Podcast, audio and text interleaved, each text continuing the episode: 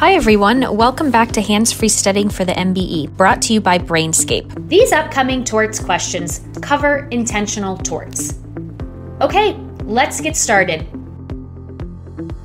Question 1 What are the prima facie elements of an intentional tort? The prima facie elements of an intentional tort are that first, there must be a voluntary act, second, there must be an intent to cause harm, third, there must be causation, and four, there must be resulting harm. Question two What intent is needed for intentional torts? There must be an intent to cause a harmful result, or the defendant must act with knowledge that harm is substantially certain to result. Question three Are children and the mentally incompetent liable for their own torts? Yes, children and the mentally incompetent can be liable for their own torts when they have the intent required for the tort. Question 4. Define the doctrine of transferred intent.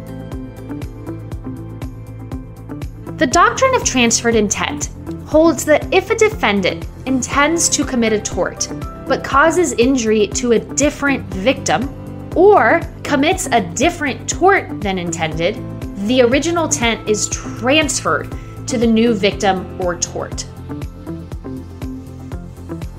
Question 5. Transferred intent applies to which type of torts?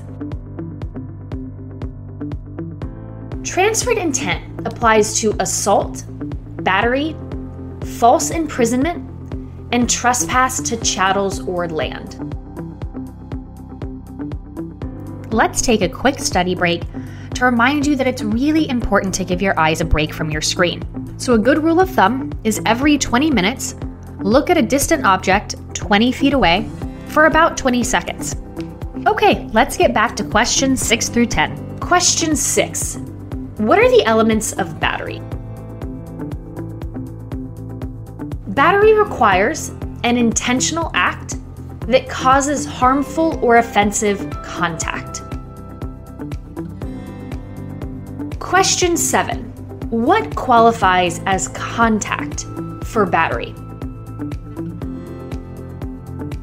Contact for battery is touching either the plaintiff's body, touching something that has a close physical connection to the plaintiff's body, so that could be a purse or even a pet on a leash, or creating circumstances that will cause the plaintiff harm. For example, putting water on the stairs so that the plaintiff will fall.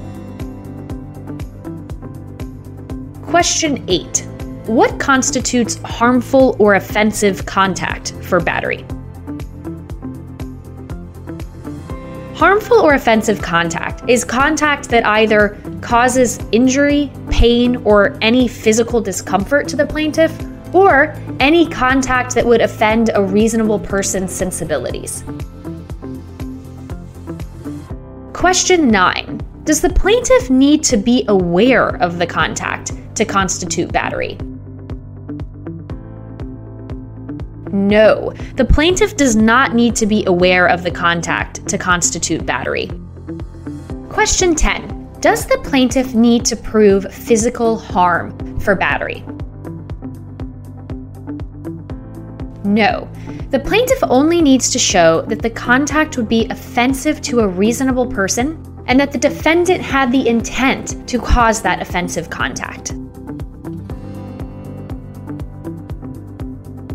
And that's the end of your 10 flashcard study round.